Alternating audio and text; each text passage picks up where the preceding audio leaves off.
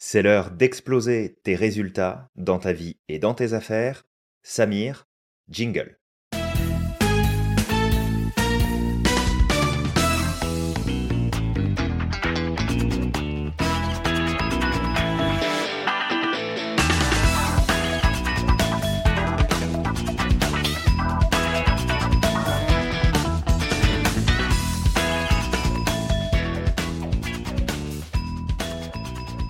Salut Julien, Salut Samir.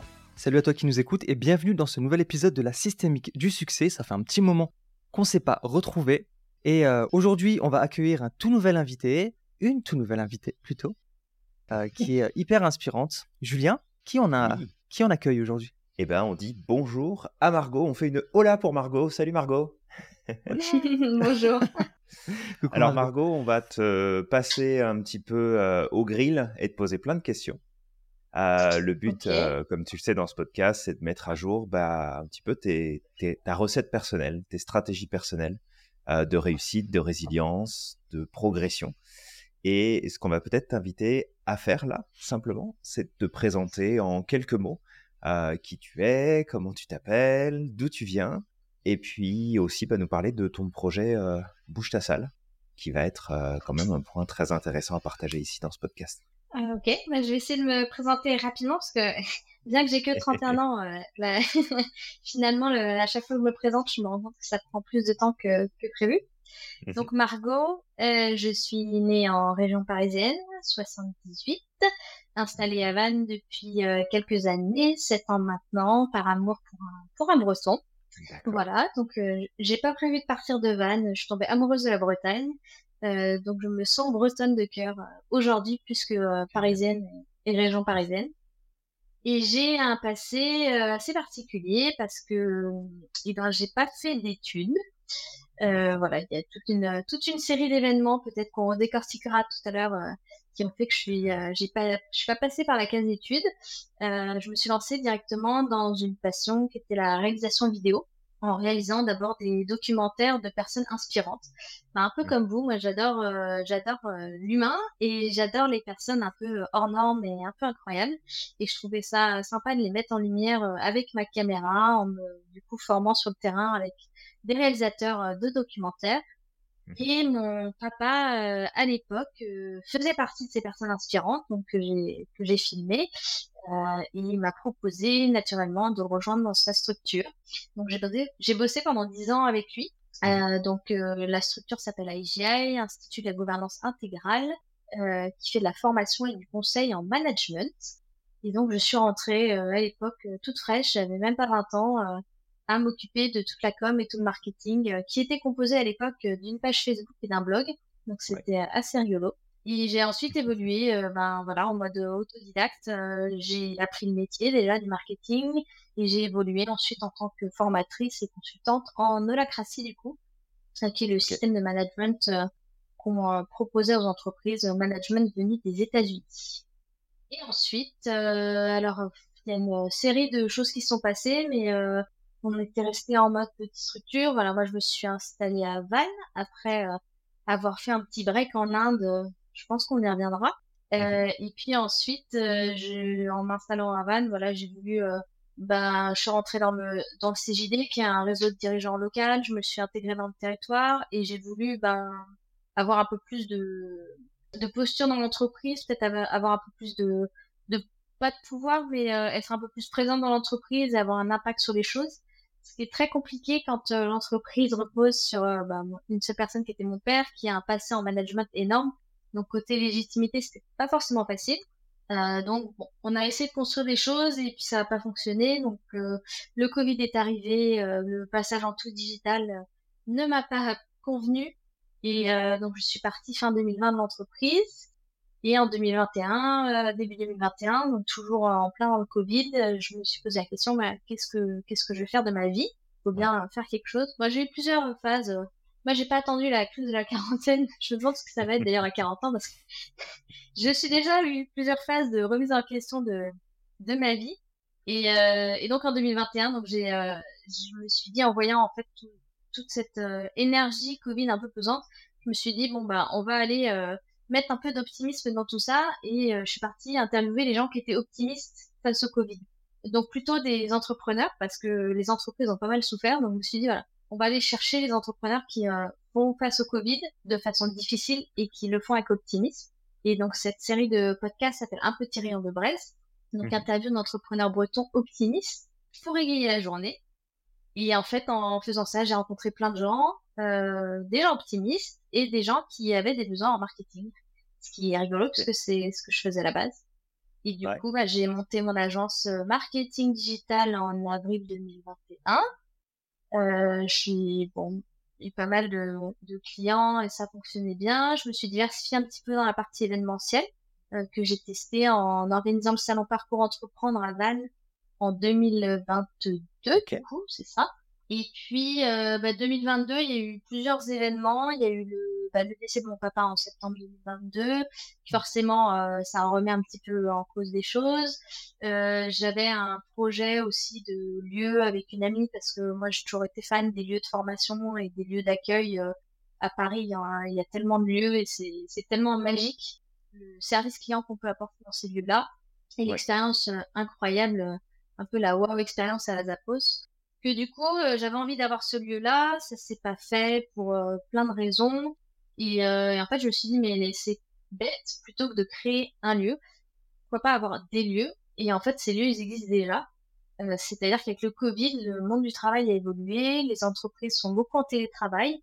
Euh, il y en a beaucoup qui avaient des locaux, qu'on soit réduit leurs locaux, euh, soit qui les utilisent pas à taux plein. Et je me suis dit, ben, pourquoi pas utiliser ces salles de réunion, plutôt accès salles de réunion pour le coup, qui sont pas utilisées, et les proposer à d'autres entreprises qui, elles, sont en recherche de salles de réunion, euh, parce qu'elles ont plus l'espace chez elles, ou parce qu'elles n'ont pas la nécessité d'avoir l'espace chez elles, euh, et donc permettre aux entreprises de bouger dans des entreprises, voilà, un peu comme un réseau où on va chez les gens, et un peu le Airbnb de la salle de réunion finalement, on va aller faire sa réunion chez quelqu'un d'autre. Euh, et puis bah, créer de la cohésion avec son équipe parce qu'on sort de son environnement et puis rencontrer d'autres entreprises. Enfin, il y a toute une dynamique, euh, on y reviendra sans doute, je ne vais pas tout détailler, mais euh, qui s'est créée du coup avec Bouche la Salle depuis janvier que j'y travaille. Génial. J'ai fait court là. Hein. mais, c'est magnifique. C'est vrai quand, quand écoutant Margot, parce que le, le truc c'est que on s'est rencontrés lors de la formation en holacratie. Donc moi, tu étais formatrice. Et euh, donc la première formation, je crois que j'ai dû me connecter à 3 heures du matin parce que c'était une formation d'initiation avec le décalage horaire. Oui. exact. Et, et, puis ensuite, c'était la formation praticien holacratie. Et depuis, en fait, que je t'ai rencontré dans cette formation, tu as eu plusieurs vies déjà. En fait, tu as, fait énormément d'autres choses. Je te suivais, tu as fait des podcasts, as fait... et je me, je me disais, mais franchement, c'est ouf, quoi. Euh, justement, cette capacité-là à, à se renouveler constamment et à se relancer en fait un peu comme si tu faisais pas à pas et tu réorganisais tes décisions en fonction de ce qui se passait sur ton chemin en fait.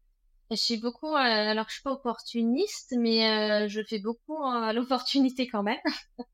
c'est que j'ai pas prévu de créer cette agence marketing digital. à la base, j'avais plein d'idées en 2021, la début 2021. J'adore la pâtisserie, donc je me suis demandé si j'en ferais pas un, un, métier sous une forme ou sous une autre. Euh, j'adore le sport. Euh, je, pour beaucoup, je me suis demandé aussi si ça avait pas du sens de faire quelque chose là-dedans.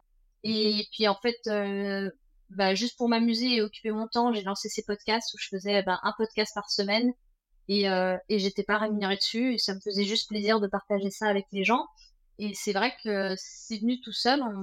les gens en fait m'ont renvoyé un, une sorte de miroir en me disant bah en fait moi je marketing je me sentais pas spécialement douée ou légitime par rapport à ça et c'est les gens qui m'ont demandé des conseils et qui m'ont renvoyé un miroir pour quoi j'étais finalement pas si mauvaise que ça en marketing et qu'ils mhm. avaient des besoins auxquels je pouvais répondre. Mhm. Donc du coup, je me suis dit, bah, si je peux y répondre et si je peux les aider, euh, pourquoi pas? Pour moi, c'était un, petit peu comme un jeu. Euh, j'ai toujours fait du conseil. Euh, merci papa. j'ai toujours fait du service aux entreprises et pour moi, c'était assez facile de mettre ça en place. Génial. Merci euh, Margot pour toutes ces informations-là. Tu nous as donné plein d'éléments super précieux et grâce à ça, bah, justement, on va pouvoir te, questionner et mettre probablement à jour des choses intéressantes. Euh, on aurait quelques questions. Euh,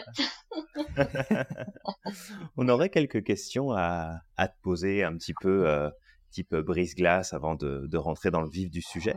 J'en aurais déjà une pour toi, puis Samir, je te laisserai la suite si tu veux. si tu pouvais avoir un, super pouvoir, ce serait quoi ton super pouvoir à toi? Mon super pouvoir? Ouais. Et j'ai deux, deux super pouvoirs, mais ils vont sur J'ai toujours rêvé de me téléporter n'importe où, n'importe quand. parce que je, je déteste être en retard et, et je trouve que c'est une perte de temps les transports.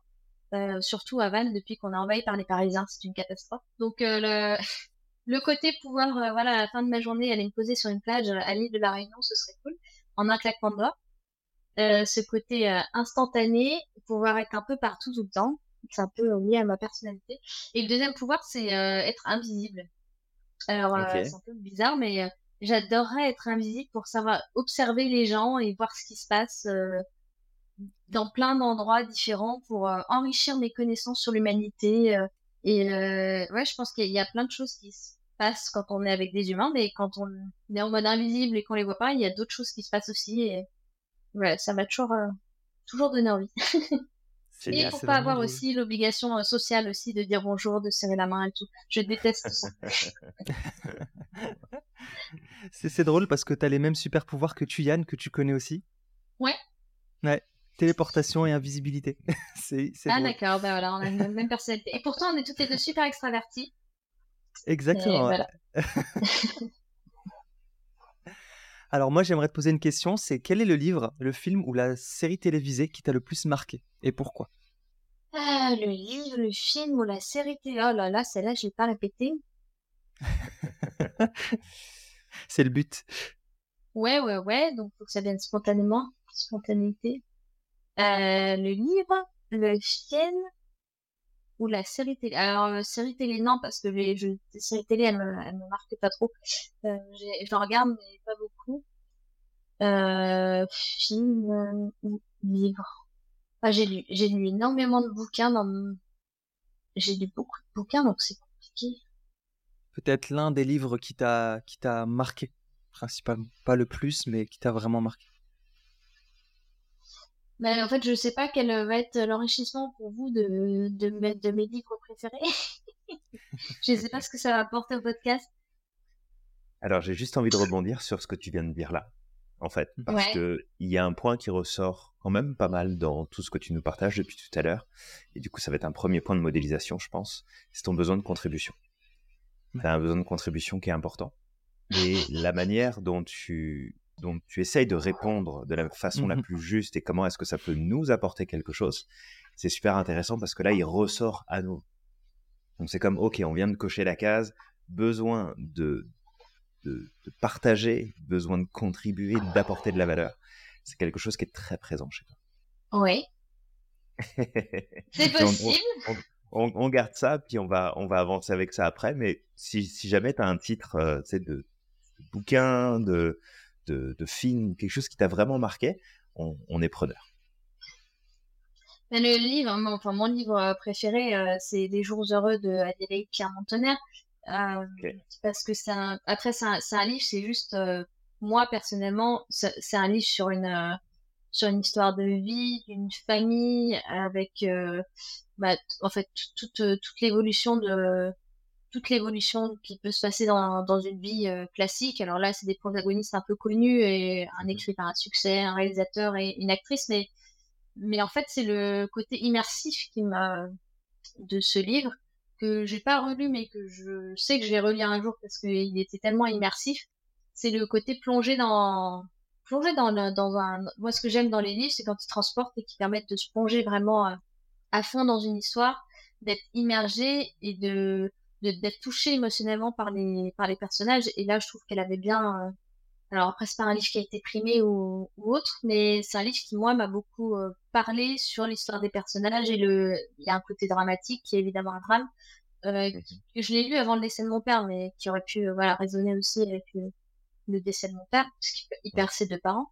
Mais euh, c'est ce côté immersif qui m'a vraiment vraiment plu voilà. Après, en mode business, euh, plus euh, terre à terre, le livre préféré que j'ai lu, c'est celui de Tony Shea, évidemment, euh, Delivering Happiness, mhm. qui raconte son histoire. et puis Tony Shea qui est en plus décédé dans des circonstances un peu particulières aussi.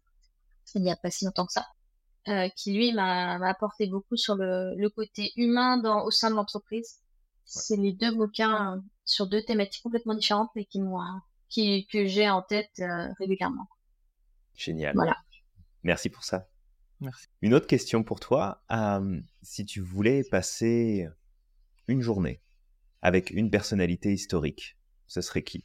Puis ça peut être euh, n'importe quand. Ça peut être euh, plusieurs centaines d'années euh, avant Jésus-Christ. Ça peut être après. Tu choisis, tu choisis une personne, une personnalité récente, lointaine dans le temps. Marie-Antoinette, je pense que je choisirais. Ok. Parce que j'ai lu une biographie d'elle il y a pas si longtemps que ça. Euh, on avait visité le château de Versailles. Bah ouais, il faut que ça. Je suis venue à Versailles et mes parents habitent à côté. On avait visité avec mon conjoint le château de Versailles. Moi pour la énième fois, mais lui la première fois. Et j'avais vu la biographie de Marie-Antoinette et je l'ai acheté. Biographie de Stéphane Zweig, donc qui est un peu romancé. Euh, c'est toujours plus digeste, je trouve, quand c'est romancé. Et je trouve que c'est euh, ces femmes qui ont marqué l'histoire. Je trouve ça incroyable. Et elle, en plus, la façon dont il le raconte, c'est euh, aussi qu'elle a, elle a été projetée rapidement dans un environnement qui n'était pas du tout le sien, qui est l'environnement royal, où elle a été confrontée super jeune. Et elle a agi euh, comme elle pouvait, euh, comme une gamine. Elle a été confrontée après à la Révolution directement. Et, et, toute cette phase où elle a été obligée en fait de mûrir super rapidement, enfin tout, tout ce qu'elle a vécu, je pense que échanger avec elle et, et, juste sur les leçons de sa fin de vie, ce serait incroyable de pouvoir récupérer toute son expérience. Génial, merci. Mais bon, euh, si on peut éviter de couper sa tête euh, avec moi devant. on, va, on va juste prendre un bout de l'histoire, puis on va laisser le, le reste à l'histoire, justement. Ça marche. Merci Marco. Moi, j'aurais envie de te, te, poser une autre question. Ce serait, euh, quelle est l'une des meilleures expériences de voyage que tu as vécues Et qu'est-ce qui l'a rendu si mémorable? Alors, j'ai eu la chance de beaucoup voyager parce que forcément, mes parents, mon famille a beaucoup voyagé. Euh, L'une des meilleures, euh, Vancouver. Je pense que c'est la meilleure. Ah, ah non, c'est sans compter l'Inde. Ah, parce que l'Inde, c'est pour la question, ma plus belle réussite. J'ai deux voyages qui ont marqué ma vie et c'est deux voyages où j'étais seule, donc comme ça, ça c'est dit. Euh, les Vancouver parce que j'étais euh, Vancouver en fait, je suis allée à Vancouver en mode été. Je suis partie, partie euh, alors je sais plus c'est un mois ou deux mois à Vancouver euh, dans une famille d'accueil. Euh, j'avais 15 ans à l'époque, j'étais encore au collège, fin collège. J'étais la plus jeune du groupe, donc on était un groupe de Français à partir. Et j'ai été livrée à moi-même. Alors on avait des cours bien sûr à Vancouver, mais j'ai été livrée à moi-même dans un milieu. Alors j'avais déjà fait l'immersion dans des familles à Londres, ou mmh euh, chez mon oncle euh, qui était euh, aux États-Unis aussi. Mais là, c'était vraiment, c'était le mois complet, un gros décalage horaire. Et puis, j'étais vraiment livrée à moi-même à prendre le bus et tout à, à 15 ans, toute seule dans une grande ville. Et c'était vraiment une expérience incroyable que de, que de vivre ça et surtout d'être confrontée à des nationalités tellement différentes, puisque c'était un centre de formation en anglais. on avait des cours le matin et puis l'après-midi, on, on sortait on faisait des visites et des choses comme ça. Et euh, juste de d'être euh, au milieu de plein de gens de nationalités différentes, c'est tellement riche. Euh, ça, ça, ça fait, ça ouvre l'esprit en fait. Et la culture nord-américaine, notamment là-dessus, est, super ouverte. donc ça, c'est le premier voyage. Et puis le deuxième voyage, c'est évidemment mon voyage en Inde, où là, je suis partie. en fait, c'est en 2000, 2016 je suis partie en 2017, mais euh, fin 2016, euh, au niveau de l'entreprise, donc j'étais chez IGL à l'époque, c'était euh, pas facile pour moi de trouver ma place, etc. vis-à-vis de mon père, et j'ai eu un, une envie de de remise à plat, on va dire, de ma vie là-dessus, et de me dire voilà, il faut que je, faut que je parte, il faut que j'aille dans un environnement le plus inconfortable possible pour être confrontée à moi-même et ne pas, ne pas vivre dans le confort parce que c'était facile la vie, pour moi, c'était peut-être trop facile du coup, à l'époque, avec un salaire confortable, machin, même si je bossais 7-7 euh, et presque à 24, c'était quand même confortable. Et du coup, j'ai eu besoin de ce voyage-là euh, pour être confrontée à moi-même. Donc, je suis partie en Inde avec mon sac à dos, euh, malgré les remarques des gens en disant mais tu vas te faire violer en Inde. je suis même mhm. partie et j'avais j'avais quatre nuits à New Delhi qui étaient qui étaient programmées dans un dans un guest house Et, et puis après, j'avais rien sur la suite de mon voyage du tout, quoi. Et du coup, euh, c'est un voyage que j'ai construit euh, petit à petit euh, en mélangeant du tourisme, des rencontres, des situations insolites, voire potentiellement dangereuses pour certaines, des retraites de yoga. Enfin, j'ai vraiment un mélange de tout à vivre avec des, des personnes en, en local. Enfin, c'est un voyage qui était super super riche et où j'avais je partais sans aucune attache parce que voilà l'entreprise j'avais dit bah je suis pas sûre de revenir euh, mon conjoint à l'époque, j'ai dit ben je suis pas sûre de revenir non plus, donc j'avais vraiment zéro attache et c'est ce qui m'a permis de vivre pleinement euh, pleinement ce voyage et de rentrer après. Ben, je suis restée deux mois et je suis rentrée après euh, en France, mais avec un objectif clair. Je savais vraiment ce que j'avais envie de faire. et c'est ouais, c'est tellement déstabilisant l'Inde. Et en plus, je suis partie en juin, donc il faisait super chaud, il faisait 50 degrés. Euh, la chaleur, la pollution, le, la surpopulation, enfin, tout était euh, fait pour euh, déstabiliser. C'était, c'était très très riche et c'est le voyage qui m'a le plus marqué, c'est numéro un. Vancouver, ça vient en deux. Ok. Écoute, c'est passionnant tout ça. Je te remercie. On t'écoute avec avec Samir, puis on prend des notes, hein, bien évidemment, pour pouvoir te reposer des questions par la suite. Mais c'est vraiment un super partage, donc merci pour ça. Puis je suis sûr que ça va inspirer plein de personnes qui vont écouter ce podcast. On va continuer dans les questions si, si tu es d'accord. si tu devais choisir une citation ou un adage qui t'inspire particulièrement, ce serait quoi et pour quelle raison? Euh, alors, c'est la situation de Jim Carrey euh, qu'il a fait un. Euh, il faut que je retrouve la situation exacte, mais euh, ouais, c'est là. Euh, qui a fait, il a, il a sorti un, ah, comment, je sais pas comment on appelle ça aux États-Unis quand ils font la remise de diplôme en fin d'année. Oui, il a fait un, euh, le, le, speech de, de fin d'année euh, devant les diplômés, c'est ça. Ouais. Et la citation, du coup, c'est en anglais. C'est uh, Like many of you, I was concerned about going out there into the world and do something bigger than myself until someone smarter than me made me realize there is nothing bigger than, my, than myself. Samir la, la refera mieux peut-être en anglais. Mais euh, bah, c'est cette citation qui me parle le plus. Ok. Qu'est-ce qu'est-ce qui t'inspire pour toi cette citation? Euh, bah, En fait, c'est un peu. Euh, c'est un peu. J'ai toujours été inspirée par des entrepreneurs. Euh, je citais Tony Chen, mais il y a d'autres grands entrepreneurs qui ont fait des trucs géniaux. mon père a fait des choses aussi à une échelle plus petite, des choses géniales. Et et plutôt que de se dire, ben voilà, je, je, je vais euh, dans le monde et je vais essayer de faire un truc génial et changer le monde. Et euh, surtout avec la, la crise actuelle, euh, mmh notamment au niveau de l'écologie, etc. Se dire, voilà, c'est un peu porter tous les mots du monde et se dire, c'est à moi de faire quelque chose et de changer le monde. plutôt que d'avoir cette dynamique-là, de me dire, bah, en fait, je, rien qu'en étant en vie et en contribuant à mon échelle, ben, j'ai un impact sur les choses et, euh, et c'est prendre soin de soi et s'écouter soi et, euh, et faire ce qui résonne par rapport à soi ou par rapport à, à sa raison d'être. Et ça, ça, ça, suffit en fait. Il n'y a pas besoin de se mettre de mission, d'aller euh, chercher des trucs qui sont pas forcément en résonance avec soi-même. Juste euh, être et être pleinement et, et avoir l'impact positif qu'on peut avoir dans le monde à son échelle. Voilà. Je sais pas si ça répond à la question. complètement. Et puis, bah, ça, ça, se verra pas sur le podcast là, mais euh, je, rigole beaucoup dans ce que tu partages là à cet instant parce que ça vient encore plus confirmer ce qu'on t'a donné comme info tout à l'heure. Puis on va réarticuler tout ça et ça va probablement mettre en lumière des choses que soit tu connais déjà de toi, soit que tu vas peut-être découvrir un peu plus. Puis ce serait cool qu'on puisse euh, contribuer auprès de toi en t'apportant euh, finalement un, regard et, une lumière sur ton mode de fonctionnement pour que tu puisses l'avoir plus en conscience. Mais euh, c'est amusant comme les points se, se, se, connectent et se confirment dans, dans tes réponses. Donc c'est vraiment cool. Je te remercie pour ça. Après, euh, voilà, comme dit mon conjoint, je suis un lit couvert, donc euh, je cache pas grand-chose. Ce qui fait de moi quelqu'un d'un peu naïf, un peu manipulable. Mais ça, ça m'étonne pas que vous ayez déjà identifié des choses. Samir, je te laisse peut-être continuer avec une autre question avant mhm. qu'on attaque le, le côté réussite, succès, puis challenge. Ouais. J'ai envie de te poser une question. Quel talent caché ou compétence peu connue tu as et que les gens euh, seraient surpris d'apprendre?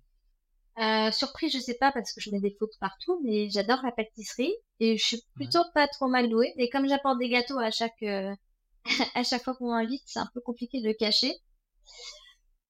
Euh, un autre talent, talent caché, alors c'est pas le ménage, ça c'est sûr. Je n'ai pas la main verte non plus. Euh, quel autre talent caché pourrais-je avoir? Euh, je sais pas si c'est un talent caché, mais les gens sont peut-être me connaissent pas forcément sur ce biais, mais j'adore euh, faire des surprises. Euh, j'aime bien euh, organiser des choses un peu surprises qui, je sais, vont faire plaisir à l'autre. Et en général, je me trompe pas trop mal. Euh, bon, pour le coup, c'est plus mon conjoint qui en bénéficie. Tant mieux pour lui. Euh, mais ouais, j'aime bien, j'aime bien organiser des choses pour des événements ou même pour des événements que j'invente moi-même, de me dire voilà, on va faire un truc spécial. Et, et organiser une soirée ou des, ou des moments euh, avec euh, plein de petites attentions différentes euh, qui font que le tout est un peu sympa, un peu waouh. Voilà. Merci beaucoup. Julien, est-ce que tu as d'autres questions Oui, bah ça, ça, fait un petit moment qu'on cuisine, puisqu'on est dans, dans, la cuisine, à la pâtisserie là tout de suite. comment tu te sens? Déjà avec toutes ces questions qu'on te pose Est-ce que tu es toujours confortable? Est-ce qu'on continue? Ah bah ouais, ouais, ça va. Je savais pas que c'était une séance de thérapie.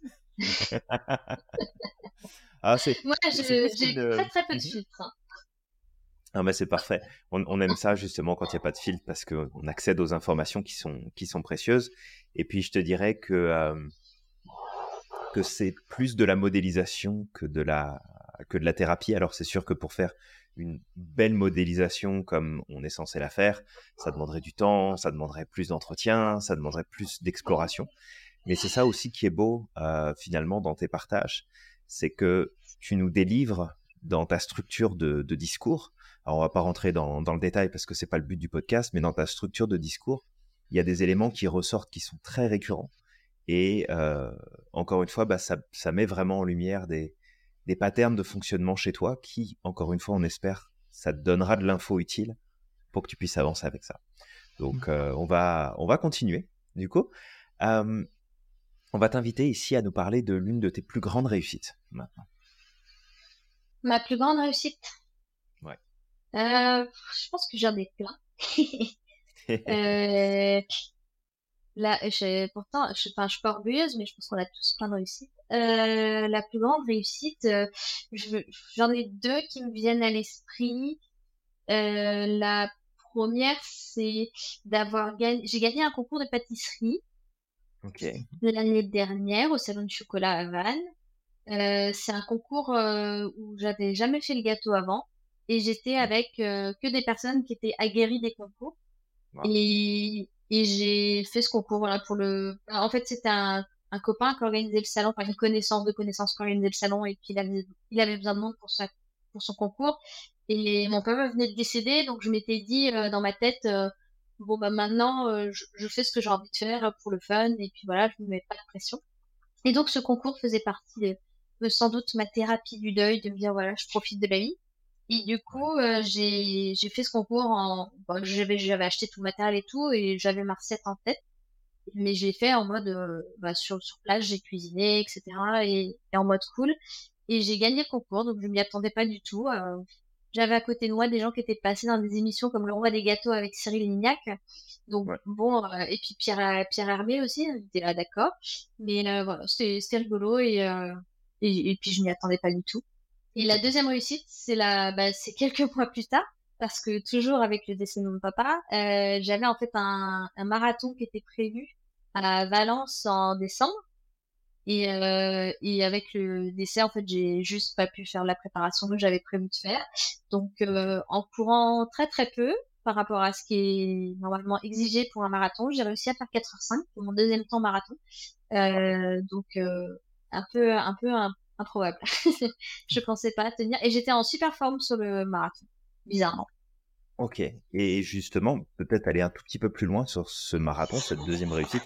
Déjà, la première, c'est comme, waouh, bien, bien joué. Franchement, c'est super belle performance. Et sur ce marathon, est-ce que tu y étais allé aussi en mode cool, justement, en mode bon, bah j'y vais, puis verra bien. Bah, en fait, j'avais pas euh. le choix parce que je savais que j'avais pas la prépa. Donc, soit j'y allais pas, soit Mmh euh, j'y allais. Mais comme j'y suis allée parce que c'était un week-end avec des copines en plus, bah en fait j'avais pas le choix. J'étais sur la ligne de départ. Euh, j'étais avec une copine et euh, au début je m'étais dit ben je vais y aller tranquille. Euh, vraiment vraiment tranquille et puis en fait ma copine avait dit bah non moi je peux pas courir en dessous de c'était 10, 10, 10 km 10,5 km heure je dis bon bah je pars avec elle et puis je vois comment je me sens et euh, en fait c'est elle qui a craqué puisque voilà elle a eu un petit souci un petit coup de chaud etc et, euh, et moi en fait euh, c'est pas c'était passé au-delà de la peur parce que j'ai c'était mon troisième marathon mais euh, mais le premier j'avais très mal euh, très mal vécu mais j'ai appris petit à petit avec la course à pied de passer au-delà de la peur, de se dire si je pars trop vite, j'ai peur de pas assurer derrière.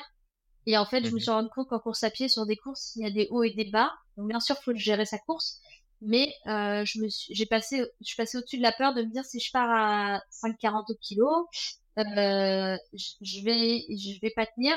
Et je me suis dit non, bah je démarre comme ça.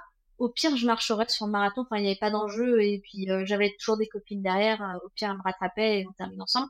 Donc, ça me gênait pas euh, de, de me dire, bah, j'y vais comme ça et puis on verra bien. Et en fait, euh, bah, j'étais en, les jambes étaient là. Le, le mental, oui, il était là forcément. Et du coup, ça l'a fait. C'est beaucoup du mental, en fait. Ouais. fait que, ok, donc on, on retrouve quand même un peu ce côté euh, mode cool, entre guillemets, où euh, oui, il y a un processus avant, mais une fois que tu y es, bon, bah c'est, euh, tiens, j'avais envie de le faire, donc je le fais, je vais jusqu'au bout. Il n'y a pas le choix, comme tu dis, puisque maintenant je suis Mm. là, bah, je le fais. Donc il y a le, le contexte obligation qui, qui ressort à ce moment-là. Ok, super intéressant. Merci pour ça. Samir, je te laisse euh, prendre le relais. L'autre question que je te poserais, ce serait c'est quoi l'un de tes plus grands challenges? C'est-à-dire, Le plus grand challenge que tu aimerais te fixer ah, le plus grand challenge que j'aimerais me fixer? Ouais, moi je pars dans le futur, Julien. J'aurais Normalement, je t'aurais posé la, la question du challenge que tu as déjà fait, mais tu as parlé du Ouais, marathon. On peut faire les deux là. Euh, alors, on parle pas d'échec, on parle de challenge. Euh, Mhm. Challenge du futur. Mon plus grand challenge dans le futur, euh, alors c'est même pas en course à pied parce que en fait en course à pied, euh, enfin c'est un un peu comme un jeu au final. hein. On se donne des objectifs de plus en plus gros et euh, et c'est rigolo là ma dernière distance c'est un 59 km. Je me dis peut-être l'année prochaine je vais faire le 100 et puis en fait on, on augmente les distances au fur et à mesure mais c'est des c'est des c'est des challenges euh, atteignables on va dire. Euh, plus grand challenge que j'aimerais me fixer, c'est euh, peut-être plus par rapport à, à mon entreprise. Euh, mon entreprise Bouche à Salle qui démarre, là, je suis toute seule.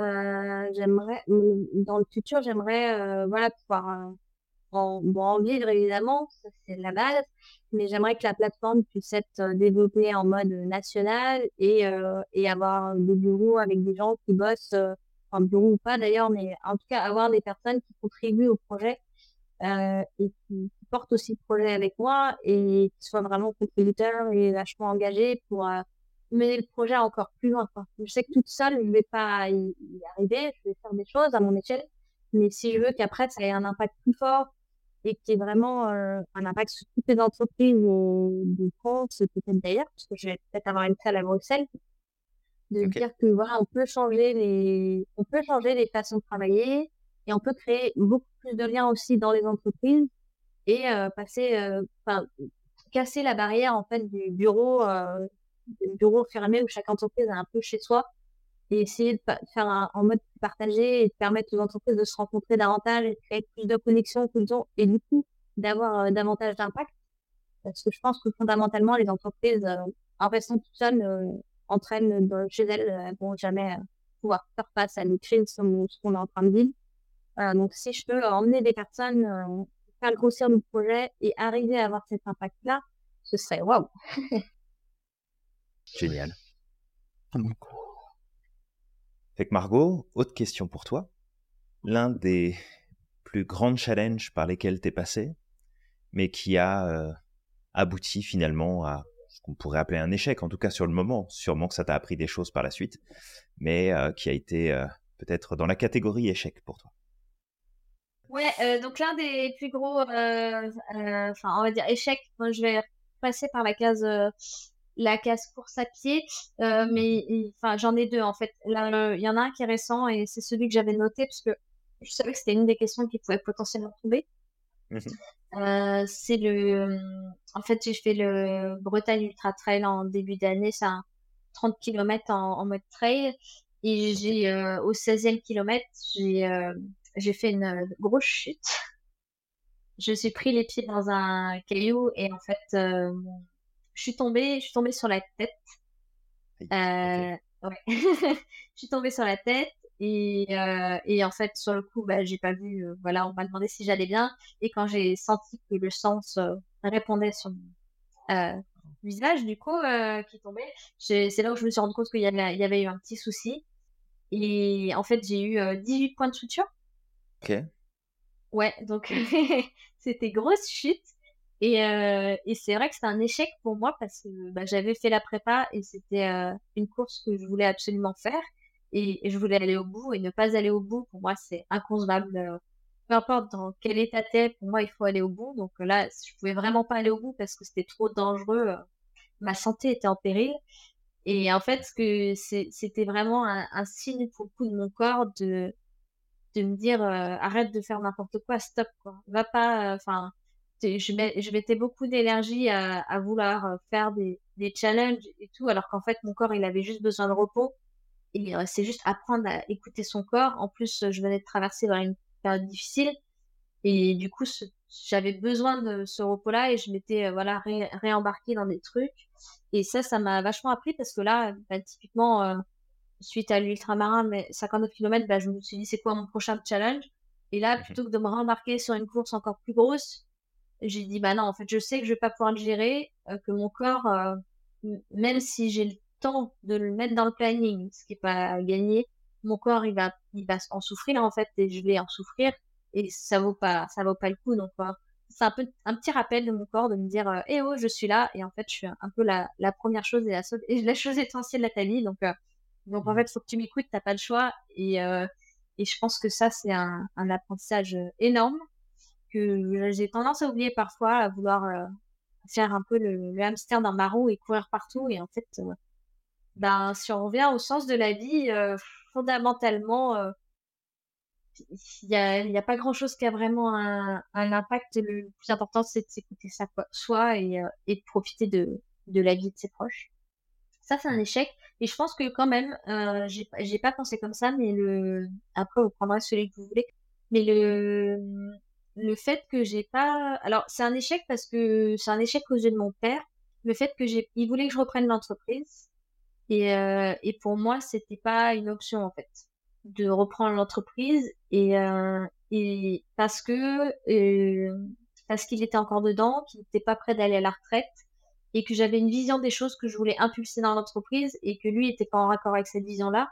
Puisque moi, je voulais en faire une entreprise un peu plus importante euh, faire grossir et lui il voulait pas de salarié, il voulait rester dans son petit truc et ce qui était très bien, mais du coup ça enfermait un petit peu les choses et moi j'ai pas pu m'exprimer comme je voulais là-dedans. Pour lui c'était un échec que je vais pas reprendre et finalement euh, pour moi c'est aussi une forme d'échec parce que j'avais envisagé à une époque et au final ça s'est pas fait. Et ouais, je pense que je l'ai. Au final, c'est vrai, c'est un échec que j'ai pas forcément perçu sur le coup comme un échec parce que j'ai fait d'autres choses et ce qui est très bien ce que j'ai fait. Mais mais voilà, c'est un petit truc, je me dis, euh, il y a quand même une pointe de déception, donc ça peut être vu comme un, comme un échec. Quoi. Ouais, ok. J'ai envie de te poser une question par rapport à cet échec sur l'Ultra T, quand tu disais que tu l'avais pris comme un échec. Mais derrière, en fait, tu nous as amené, euh, au travers de tes partages, tu as appris énormément de choses de cet Ultra, euh, ultra Trail. Est-ce que finalement, l'apprentissage que tu as acquise suite à cet accident est réellement un échec? Alors non, après j'ai euh, maintenant c'est passé, mais sur le coup, euh, même si je savais que mon corps m'envoyait un signal, et encore, je, franchement, le signal ça a été parce que vous voyez, on voit rien. Mais ils verront pas de toute façon au podcast, mais non, on voit rien. Ça aurait pu être pire, ça aurait pu euh, descendre jusque là, parce que ça démarre là et ça va là-bas. Donc déjà on voit rien, j'ai encore des cheveux. je suis pas, je suis pas, j'ai mes jambes qui fonctionnent encore. Je peux, je pouvais recourir la semaine d'après Donc l'échec, il était, enfin le, je veux dire, le, le coup était minime, mais euh, c'était quand même grave, suffisamment grave et suffisamment, euh, ça m'a fait suffisamment peur en fait pour pour apprendre de cette de cette chute. Donc au final, non, c'était pas un échec, mais il y a toujours ce sentiment de se dire ah quand même, je suis pas, je suis pas allé au bout du truc. après, après voilà, c'est c'est le jeu aussi et et je vois, c'est plus la frustration de se dire, bah, j'ai bossé tant de temps pour ça. Et au final, si je le prends à l'inverse, de me dire, bah, toute la préparation que j'ai faite, c'est pour arriver à me dire qu'en fait, mon corps, il avait pas envie de cette prépa et qu'il fallait juste que, que je me calme un petit peu et que j'écoute. Euh, je sais qu'en tout cas, ça a un impact puisque j'écoute beaucoup plus euh, mon corps et je m'enrôle pas dans des trucs si je sais que je suis pas capable de le faire ni physiquement ni psychiquement. Donc, euh, donc forcément, oui. en fait, je le vois pas comme un, un non-échec ou un échec. En fait, c'est un, événement qui m'est arrivé, qui m'a fait prendre conscience de certaines choses et qui m'a fait évoluer euh, là où j'en suis et que j'applique au quotidien dans ma vie. Parce que s'il y a des événements qui m'arrivent dans la vie et que je les ignore, en fait, ça, ça sert à rien dans ce cas. Autant ne pas vivre. Donc, euh, ouais, en fait, c'est juste un truc qui m'est arrivé et que j'intègre comme quand j'ai pas mis la machine à laver, le linge, en fait, euh, bah, j'apprends et enfin, j'évolue, ou les poubelles. En fait, c'est aussi basique que ça. ça fait débile, mais. Non, non, pas du tout. Pas du tout. Et, en fait, c'est pas tant basique que ça. C'est pas tant basique que ça. Même si peut-être tu le vois de cette manière-là, mais euh, ça, ça, ça, ça, démontre en fait dans ton mode de fonctionnement des éléments qui sont quand même bah, récurrents puis précieux euh, de ce qui te fait avancer, progresser. Donc, euh, c'est vraiment cool. Vraiment cool. On va t'inviter maintenant à nous partager un, deux ou trois enseignements qui ont changé ta vie et qui aurait le potentiel de changer la vie des autres. Qu'est-ce que tu aimerais partager là aux personnes qui t'écoutent? Le premier enseignement qui est la base de ma vie, c'est tout le monde ne m'aime pas. ok. Et, la deuxième partie de l'enseignement, c'est et c'est ok. ouais. Euh, oui, parce que moi, le, enfin, j'ai toujours voulu euh, être, euh, c'est le principal blessure entre guillemets ou challenge de vie, je sais pas. J'ai toujours voulu être mmh. aimé de tout le monde. Et quand j'ai commencé à être consultante et formatrice, euh, je me suis pris euh, consultante d'abord euh, et qu'on faisait donc des journées de prestations avec un formulaire à la fin euh, pour avoir le feedback des gens. J'ai eu des feedbacks pas forcément très positifs sur mon, sur ma prestation. Donc forcément, ça, l'ego il en prend un petit coup. Et c'est là où je me suis dit, bah, il y a des choses à prendre. Il y a toujours des, forcément, si quelqu'un fait un retour négatif, on espère qu'il a mis quelque chose pour nous aider à progresser. C'est pas forcément toujours le cas. Mais quand il a mis un truc pour progresser, bah, il y a au moins le côté progression. Euh, mais il y a aussi le côté, euh, en fait, où, euh, bah, en personnalité, ça passe pas, et ça passe pas, c'est pas grave. on peut pas être aimé de tout le monde, et ça, je l'ai appris. Ce qui fait que ça me permet d'être aussi plus moi-même. Parce que du coup, je sais qu'il y en a qui vont m'aimer et d'autres qui vont pas m'aimer. Donc, autant être soi-même, comme ça, au moins, ceux qui nous aiment, bah, on le sait tout de suite. Et ceux qui nous aiment pas, bah, au moins, on, ne perd pas son temps à discuter avec eux. Euh, donc ça, c'est un premier gros apprentissage. Même si parfois, je sens que c'est pas forcément facile. J'ai envie de... Il y a le côté euh, séducteur à vouloir faire à tout le monde, mais c'est pas possible. Donc, euh, donc c'est pas grave. Et le deuxième, deuxième apprentissage, il y en a, il faut en dire trois? Bah, Entre un et trois. Si t'en as que deux à donner, c'est parfait. Tu, tu, fais comme ça bien. Euh, bah, le deuxième apprentissage, c'est apprendre à dire non. Ça, je pense que c'est un, des basiques euh, essentiels à la vie, euh, savoir dire non pour dire oui à autre chose en fait. Tout simplement. Ouais. Je sais pas si je viens d'étayer celui-là. Et le troisième apprentissage, là, c'est je remercie mon conjoint de m'avoir aidé sur celui-ci. c'est ce qu'on appelle CADA entre nous. Mmh euh, CADA, donc conscience, analyse, décision, action. Euh, c'est que quand il y a quelque chose qui va pas, c'est avoir conscience de pourquoi la situation ne va pas, euh, d'analyser pourquoi la situation ne nous va pas en fait, et euh, de prendre une décision. Donc euh, il y a deux possibilités sur tout événement qui nous arrive dans la vie. Il y a la possibilité une, c'est je peux agir sur l'événement, et la possibilité 2, c'est je ne peux pas agir sur l'événement. Euh, donc si ça tombe dans la case 2, je ne peux pas agir sur l'événement, et eh ben en fait, euh, next, quoi. On peut pas agir, ben autant ne pas se polluer la vie, parce que de toute façon, on ne peut rien faire. Et la catégorie A, 1, c'est je peux agir dessus. Bah, si je peux agir dessus, le D, décision, c'est j'agis dessus. Et le A, du coup, action derrière, je mets en œuvre ce qu'il faut pour pouvoir agir dessus. Euh, aussi simple que ça, euh, mais pas facile à faire tous les jours. non, c'est pas évident et c'est vrai que ça résonne beaucoup pour nous parce qu'on met souvent en avant euh, justement cette citation d'Épictète qui nous rappelle que bah, on doit faire la part des choses entre ce sur quoi on a du pouvoir et ce sur quoi on n'en a pas. Donc c'est pile, c'est pile dans la dynamique. Donc ça résonne pour nous. en tout cas. grave. Génial. Samir, est-ce que tu avais peut-être une question à reposer à Margot? Avant qu'on qu'on aille dépeindre un petit peu tout ça et puis mettre à jour les, les process avec lesquels tu fonctionnes Non, je pense que là, au travers des questions euh, qu'on t'a posées, Margot, on a, on a mis le doigt sur énormément de choses. Et, et ce qui est drôle, en fait, c'est que tu as un besoin de contribution qui est tellement fort que déjà la moitié des questions, on avait déjà, je pense, une grosse partie des, euh, ah des choses.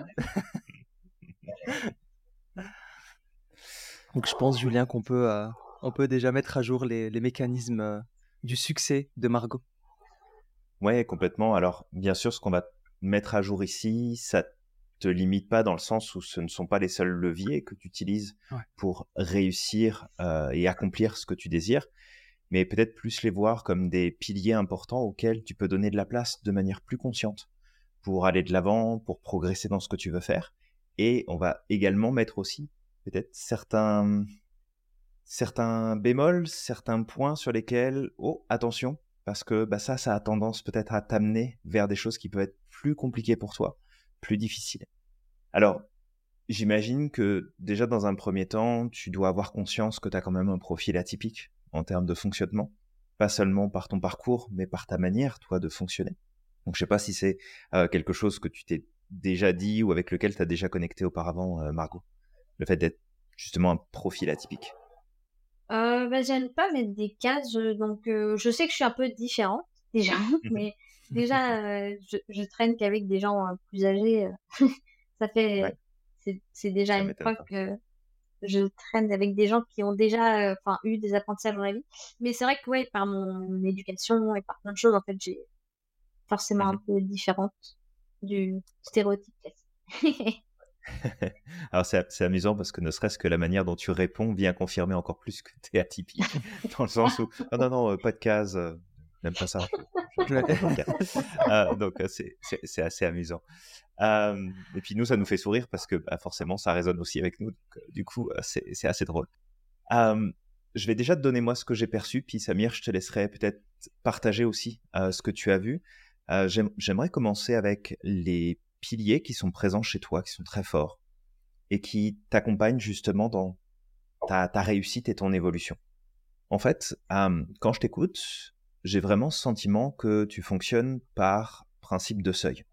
Le principe de seuil, c'est que arrivé à un moment donné, à un stade, tu es à saturation émotionnelle, intellectuelle, euh, relationnelle, peu importe, et tu as un besoin de renouveau, tu as un besoin de relancer la machine. Alors, tes besoins principaux, en tout cas de ce qu'on observe dans ton discours, il y a le besoin de contribution qui est très fort, mais tu as un besoin de stimulation et de progression qui prennent une place de dingue. Et c'est très bien, parce que ça te pousse à, découvrir, à apprendre, à tester, à remettre en question, à aller plus loin. Mais ça, ça vient de se combiner avec euh, vraiment cette, cette idée de seuil. C'est qu'à un moment donné, tu as fait le tour, tu as vu, t'as fait, et c'est comme s'il y avait une, force à l'intérieur de toi qui, peut-être qu'elle te parle cette force-là, ou peut-être que tu fais que la ressentir, je sais pas comment ça s'exprime chez toi. Mais l'image que j'ai, c'est vraiment cette force que tu as à l'intérieur de toi, et qui te dit au creux de l'oreille, Margot, t'es plus que ça. Margot, ton identité, ton être, c'est plus que ça. Et c'est un peu comme si dans ces moments où tu arrives au stade où je suis plus que ça, tu as besoin de rentrer dans ce challenge, tu as besoin de te dépasser, tu as besoin presque, même j'ai envie de dire, de, de détruire ce qui est en place pour ensuite reconstruire derrière. Quitte à reconstruire la même chose, mais c'est comme, ok, là j'ai tout vu, j'ai tout fait là-dessus, ça m'intéresse plus, je vais tout bazarder, je vais me mettre dans un contexte qui est nouveau, différent, stimulant, et je vais voir où est-ce que ça m'emmène.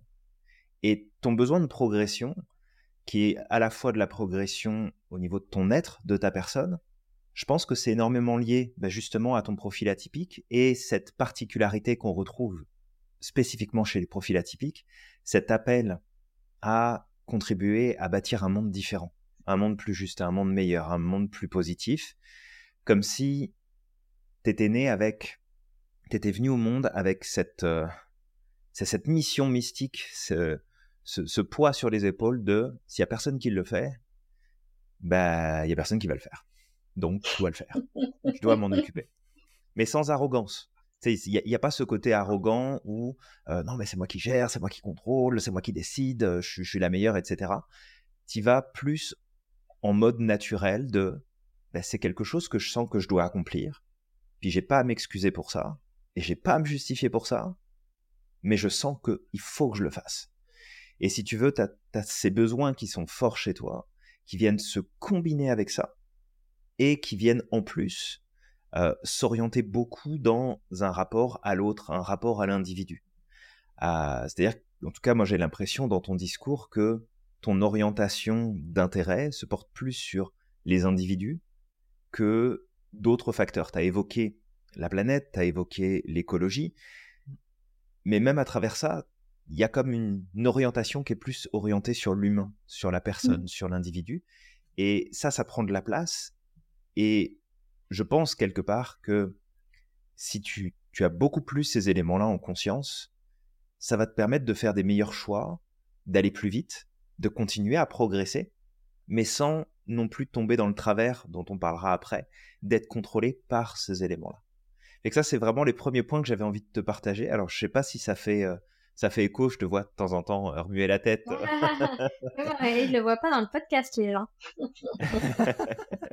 c'est exactement ça.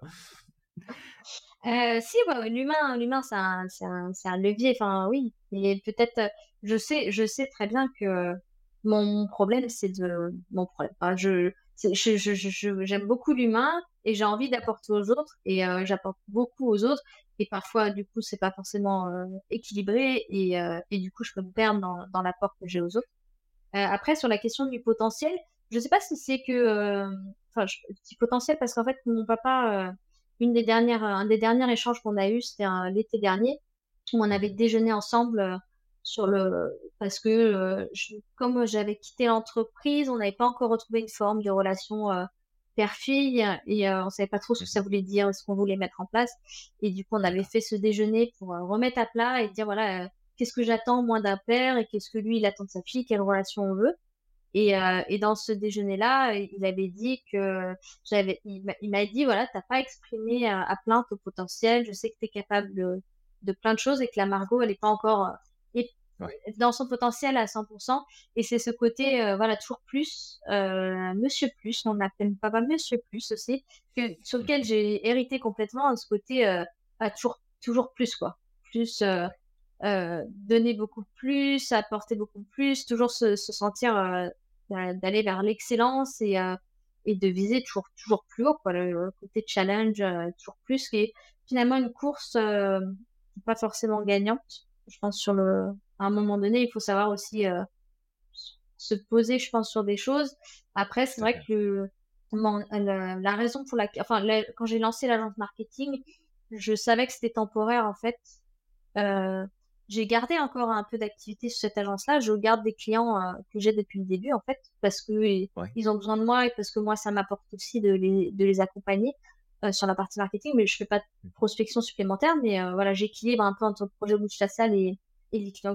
Mais je savais que l'agence était temporaire dans le sens où euh, c'était une contribution pour les autres, pour les entreprises. Donc j'accompagne les entreprises, donc je contribue à la raison d'être des entreprises et à des projets d'entrepreneurs et de dirigeants que, que j'apprécie qui ont un impact euh, différent, parce que c'était différents secteurs d'activité, etc. Mais je construisais rien pour moi. Et à un moment donné, je me suis dit, voilà, et j'aimerais construire quelque chose pour moi justement, euh, qui me parlent et qui me permettent euh, d'inscrire un projet un peu plus dans la durée et euh, qui ne démarre de moi, mais qui ensuite puisse évoluer et dans lequel je puisse m'inscrire. Alors après, peut-être que je vais me lasser, pour l'instant pas, et heureusement, puisqu'on est au démarrage, mais j'aimerais justement ce côté, garder ce pouvoir mener un projet et perdurer dans le temps, je suis quand même restée 10 ans dans l'entreprise de mon père. Je me dis que je suis capable aussi de construire un projet et de le mener à bien sans me lasser. Et c'est un peu la crainte que j'ai de me dire est-ce que je vais me lasser finalement ou pas à passer à autre chose? Parce qu'il me faut beaucoup effectivement de stimulation et est-ce que le projet dans lequel je suis je suis sûre qu'il va y avoir plein d'autres projets à développer derrière donc forcément ça me stimule mais ce côté stimulation peut aussi me perdre à perdre mon objectif quoi à pas rester euh, à être trop sollicité par d'autres qui veulent utiliser le projet pour leur propre euh, problématique euh, du coup ça peut me perdre un petit peu aussi j'ai une boussole à la maison qui me recentre. Ouais. C'est cool c'est une chouette chose et juste je vais rebondir sur en fait ce que tu es en train de mettre en lumière et je trouve ça génial ce que tu mets en lumière parce que bah, c'est effectivement des points sur lesquels on serait revenu si tu les avais pas évoqués justement le risque de cette stimulation, le risque de ce besoin de cette contribution, d'avancer. Euh, comment est-ce que ça peut te pousser euh, à sortir de tes objectifs de départ, à t'éloigner de tes buts? Et euh, tu vois, ça vient confirmer un peu plus cet aspect, cet aspect atypique de ton mode de fonctionnement, parce que tu as, en fait, tu, tu démontres ici ce qu'on appelle une métacognition. Et la métacognition, c'est la capacité à réfléchir à notre propre mode de réflexion et à s'observer dans ce qu'on fait. Et euh, tu as ce recul-là qui est euh, du coup tout à fait bénéfique et qui va t'aider. En plus, si tu as une boussole à la maison qui te, qui te permet de te recadrer, c'est vraiment cool. C'est ça. oui, je, discute beaucoup avec moi-même sur mon, ma façon de faire. c'est génial. C'est top. Ouais, c'est vrai que c'est un point qui est très très euh, présent chez les profils atypiques. Alors quand on parle de profils atypiques chez nous, on parle principalement des hypersensibles, des profils HP. Et cette capacité à se remettre en question, cette capacité à voir les nuances, à prendre ce recul-là, c'est des choses qui sont très très très présentes. Et moi, en fait, dans ce que tu disais, bah, ce qui me frappait, c'était justement cette citation qui t'a, cette citation de Jim Carrey, qui était totalement en accord avec ce que tu partages. Le rien n'est plus grand que vous-même. Et, et, tout ce que partageait Julien, tout ce que tu partageais là au travers de, de, de ce que tu disais, ton besoin de progression. en fait, cette phrase, elle vient, elle, résonne clairement avec, euh, euh, avec tout ça. Et aussi, dans tous les partages que tu as fait, moi, ce que j'ai aimé, c'est euh, ton personnage favori, donc Marie-Antoinette, qui t'a marqué. En fait, lorsque tu parles de Marie-Antoinette, j'ai l'impression que tu te décris toi. C'est ça qui est drôle. L'obligation de s'adapter et grandir. On ne coupera pas la tête, rassure-toi. On ne te coupera pas la tête. J'espère Mais effectivement, dans les qualités que euh, les qualités et les choses qui ont fait de Marie-Antoinette la personne qu'elle a été, en fait, c'est clairement, euh, c'est clairement ton miroir, en fait. Mmh il y a beaucoup cet effet miroir. Ouais. Oui, je l'avais pas vu comme ça, mais effectivement, j'étais projetée dans le monde professionnel euh, un peu rapidement. Alors, pas à 13 ans comme Marie-Antoinette, je crois que c'est 13 ans, mais, mais pas loin. je suis passée du, lycée au monde professionnel euh, direct. Quoi. Ouais. ouais. Mais j'ai pas vécu la révolution. Tu vois aussi euh, la révolution, la crassie, peut-être la révolution du management. C'est vrai. C'était une forme de révolution quand même. La, tienne, peut-être aussi. C'est ta révolution personnelle avec tous les changements euh, de vie que tu as eu, toutes les transformations par lesquelles tu es passé. Et que. Puis comme on le dit souvent à l'Institut, c'est que on choisit pas nos, super-héros par hasard. On choisit pas les personnes qui nous inspirent par hasard. C'est parce qu'on se retrouve dans leur histoire, on se retrouve dans leur manière de penser, de, réfléchir, d'agir, de décider. Donc euh, c'est clair que ça ressortait, euh, ça ressortait beaucoup. Et j'ai un autre point aussi qui, me revient et, et, je voudrais pas passer à côté parce que je pense que c'est un, élément qui est important. Dans ton mode de fonctionnement, tu as, un automatisme pardon, euh, présent chez toi qui est de d'abord voir ce qui n'est pas ou ce qui ne fonctionne pas, pour ensuite recentrer sur ce qui va résonner à l'intérieur de toi. C'est un petit peu comme si tu prenais préférablement les informations qui sont pas forcément positives, je veux pas dire négatives forcément non plus, mais rien, rien que tu vas prendre autour de toi en premier lieu, en tout cas, qui va venir renforcer, valider ton, ce que tu recherches, ce que tu penses. Et c'est après avoir digéré ces informations-là que là, tu te ressens sur toi et ce que tu ressens à l'intérieur de toi et tu viens confirmer ou non.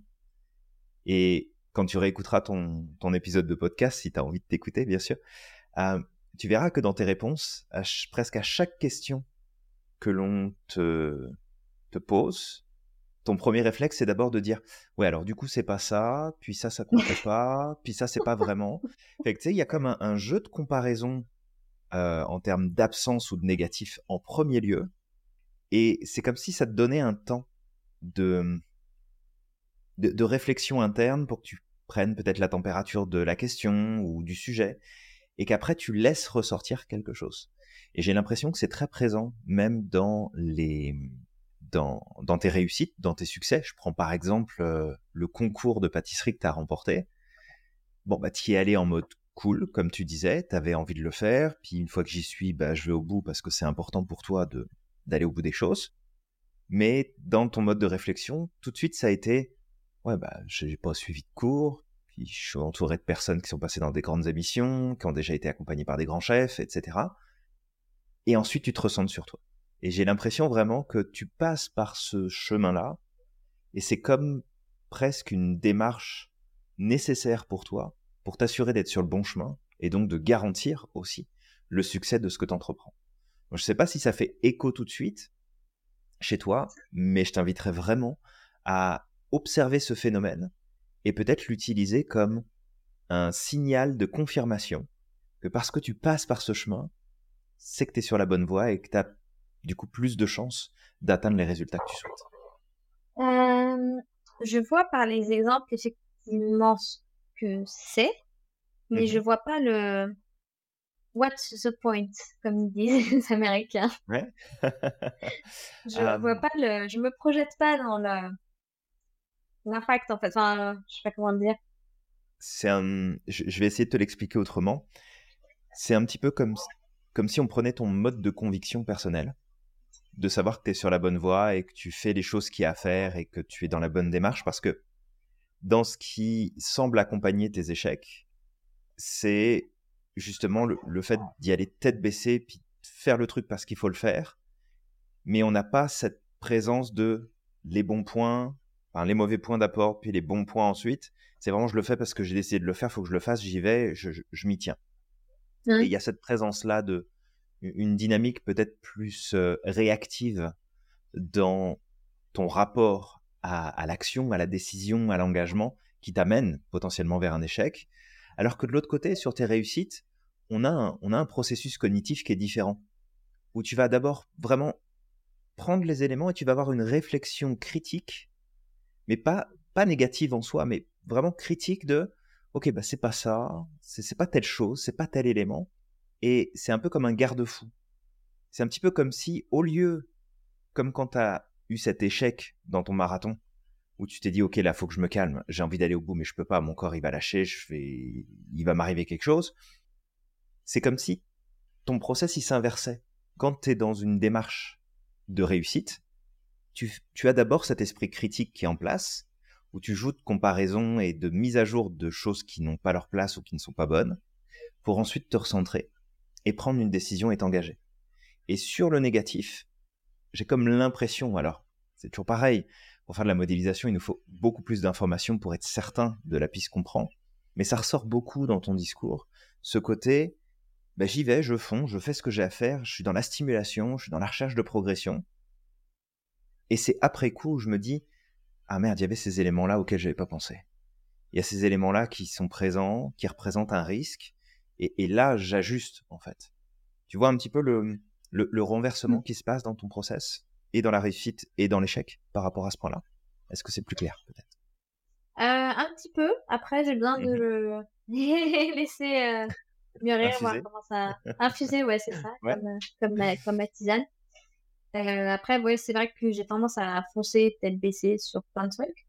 Euh, et euh, après, à prendre le recul, mmh j'essaye de me poser des temps de réflexion c'est, euh, je sais plus qui disait qu'il fallait 90% de réflexion, 10% d'action. Euh, j'en suis loin quand même, je suis plutôt euh, en mode euh, action. Mais ça m'arrive de réfléchir, heureusement. Euh, mais dans, dans ces modes, par contre, en fait, je suis beaucoup dans l'action, mais j'analyse super vite l'impact de mes actions. Et du coup, derrière, je réfléchis Et c'est, je corrige les actions euh, bah, très rapidement. J'aime bien l'action. Mais je me, je me force au process de, de la, la réflexion.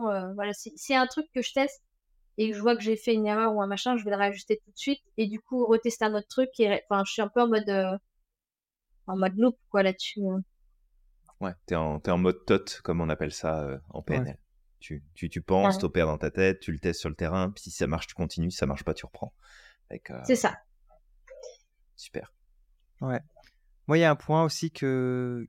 qui, qui ressortait beaucoup, et je me retrouve, en fait, c'est ça, c'est que je t'écoute, j'ai l'impression aussi de me voir euh, dans un miroir sur pas mal, pas mal, pas mal de choses. Et, et Avec moins de cheveux, peut-être. Avec moins de cheveux, exactement. En plus, je les perds, donc euh, bon, je te le souhaite pas. Mais mais ouais, je comprends aussi pourquoi en fait ça a connecté quand j'étais en formation euh, chez vous euh, à IGI à l'époque. Et en fait, c'est ton côté déjà le fait que tu es, euh, bah, tu aimes l'humain. Et ça, c'était des choses qu'on avait échangées ensemble. C'est vrai que moi, je suis très très passionné par l'humain. Des fois, il me rend un peu malade, mais, mais dans la grande majeure partie des cas, j'ai une vision très optimiste et j'ai ce besoin justement d'aider. Et même, je vais avoir cette tendance à, à regarder derrière l'enveloppe c'est-à-dire que la personne, elle a peut-être des comportements qui sont mauvais, elle a pris des automatismes, elle a des, par son enseignement, par son éducation, elle va avoir des, mauvais comportements, elle va renvoyer quelque chose, mais je, regarde toujours ce qui se cache derrière l'enveloppe. Et parfois, ça peut me faire du mal, parce que forcément, je me rattache à ce qui se cache derrière, mais je ne vais pas anticiper ce que la personne pourrait me faire. Maintenant, j'ai appris à gérer, donc je prends quand même cette distance-là. Mais en fait, justement, ce qui est en lien avec cette connexion à l'humain, à cet euh, amour pour l'humain, c'est ton côté extraverti, principalement pour connecter avec les autres. Tu es très très extraverti pour connecter avec les autres, pour aller rencontrer les gens, pour faire connaissance, pour partager des choses. Mais par contre, dans ton système de, si je dois dire ça comme ça, mais pour te recharger, tu es quelqu'un d'introverti. Tu as besoin de revenir à, une espèce de stabilité, à, à du calme. Et en fait, tu es je pourrais dire que tu es ambiverti, mais que tu dois faire attention à certains moments, mais je pense que tu le sais déjà, justement à apprendre à, mettre de la distance à certains moments, t'écouter pour pouvoir te recharger, parce que sinon ça peut, euh, ça peut te coûter très très cher. Ah, c'est un peu l'ambivalence dans laquelle j'étais. Je, tout le monde me dit que je suis extravertie, etc. toi, tu m'as connu encore en période Covid. Euh, je bossais euh, chez IGL depuis très longtemps, donc j'ai. Enfin, en fait, le, au début d'IGL, j'étais plutôt introvertie derrière mon père, etc. Et, euh, je, montrais pas une personnalité que je suis là. Quand j'ai rencontré mon conjoint, je me suis installée à Vannes, etc., j'ai commencé à, faire des choses, à rencontrer des gens et à du coup me connecter un petit peu plus à moi-même euh, et à m'exprimer un, euh, un, petit peu plus.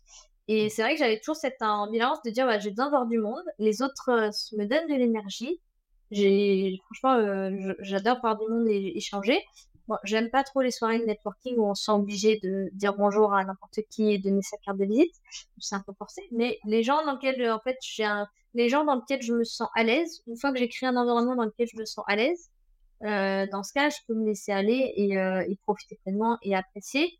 Mais attention, effectivement, à pas avoir trop de choses euh, dans mon assiette parce qu'à un moment donné, effectivement, le, corps, il ne suit pas. En fait, il y a trop de fatigue, trop de pression. Et je, mon conjoint est, à migré à Brest, donc il est à Brest à la semaine. Et donc, du coup, la, la semaine, je suis toute seule euh, ici. Euh, et je vois les semaines où j'ai chargé les soirées parce que entre la course à pied, le réseau et machin. Et en fait, je vois mon besoin d'avoir des soirées où je fais rien euh, du tout, quoi. Alors, au bout d'un moment, je m'ennuie quand il y en a trop. Faut trouver le juste équilibre entre les deux. Mais j'apprécie d'avoir des soirées tranquilles à manger toute seule devant mon assiette regarder mon film ou mon machin et, et juste me poser euh, sans forcément faire quelque chose d'ailleurs. J'ai cette capacité à rester aussi sans, rien faire. qui est de la flemmardise. C'est une bonne chose. qui peut être vu comme de la flemmardise, mais à, faire passer le temps à rien faire. Euh, qui fait que, ouais, je sais que j'ai ces besoins-là, donc c'est un peu ambivalent. Bah écoute, on va te dire un gros, gros merci pour euh, tous ces partages que tu nous as donnés. Euh, on va arriver au bout de, cet épisode de podcast. Je pense qu'on pourrait continuer de discuter encore euh, pendant un bon moment parce qu'on aurait plein de choses à te demander, puis tu aurais sûrement plein d'histoires à nous raconter. Mais on va s'arrêter là pour aujourd'hui. Juste peut-être en deux mots, comment est-ce que tu te sens, avec quoi tu repars aujourd'hui? Qu'est-ce qui a peut-être attiré ton attention à travers cet échange qu'on a eu? Et quelque chose que tu apprends, que tu redécouvres ou simplement avec lequel tu repars pour, pour la fin de ce podcast Déjà, merci. C'est une super expérience. Je me suis sentie à l'aise. Euh, voilà, c'est cool. Euh, bah, avec Samia, on s'est jamais rencontrés, mais on se connaît un petit peu en visio. On se connaissait pas du tout, mais euh, super à l'aise. Euh, ce avec quoi je repars, c'est ta remarque de tout à l'heure. ça m'a ça m'a encore. En fait, je, je suis encore bloquée dessus et euh, j'ai réussi à répondre à d'autres questions en restant bloquée dessus. Mais mais ouais, ça me perturbe un peu de pas quand je comprends pas, ça me perturbe forcément. Mais, voilà, ça, ça va cheminer petit à petit. En réécoutant, on pourra s'en reparler si tu veux aussi. Sans problème. Avec grand plaisir de te redonner du, du détail là-dessus. Sans problème. Voilà, mais exercice intéressant. Génial. Bah, en tout cas, c'est ça. On te remercie énormément pour, euh, pour ton temps par rapport à cet échange qui est précieux pour nous et puis aussi bah, précieux pour les personnes qui vont avoir le, le plaisir de t'écouter. Pour celles et ceux qui nous écoutent, bah, on vous rappelle le principe très simple. Vous vous abonnez si ce n'est pas déjà fait, vous likez, vous commentez. N'hésitez pas à poser des questions. On mettra dans le détail de ce podcast toutes tes informations, euh, Margot, ou en tout cas celles que tu veux partager au grand public, de façon à ce qu'ils puissent peut-être te contacter, te, retrouver, en apprendre plus sur toi, te suivre sur les réseaux, si tu le souhaites. Et puis, euh, bah, on va vous revenir tout bientôt avec un prochain sujet et très certainement une nouvelle rencontre euh, tout aussi passionnante. Exactement. Et n'hésitez pas à écouter son podcast, Le Petit Rayon de Braise, mais on mettra de toute manière tout, en description, vraiment. Et c'est une personne qui est hyper optimiste et qui, je pense, d'un point de vue personnel, a énormément apporté. Et vraiment, tu fais, pour moi, personnellement, partie des acteurs du changement, en fait, aujourd'hui. Et, j'ai hâte de suivre encore plus ton parcours et, et, de voir comment, où tu vas aller. Et du coup, ce que on va, on va finir par notre, euh, par notre message de fin, Julien. Absolument. Croyez au maximum en votre potentiel et n'oubliez pas d'être extraordinaire chaque jour. N'oubliez pas non plus que vous êtes magique et que vous avez le pouvoir de réaliser absolument tout ce que vous souhaitez. Et Margot, ces deux messages-là s'adressent à toi aussi. Donc merci encore pour ta présence et on te souhaite euh, bon vent sur la Bretagne. à très vite. Bye.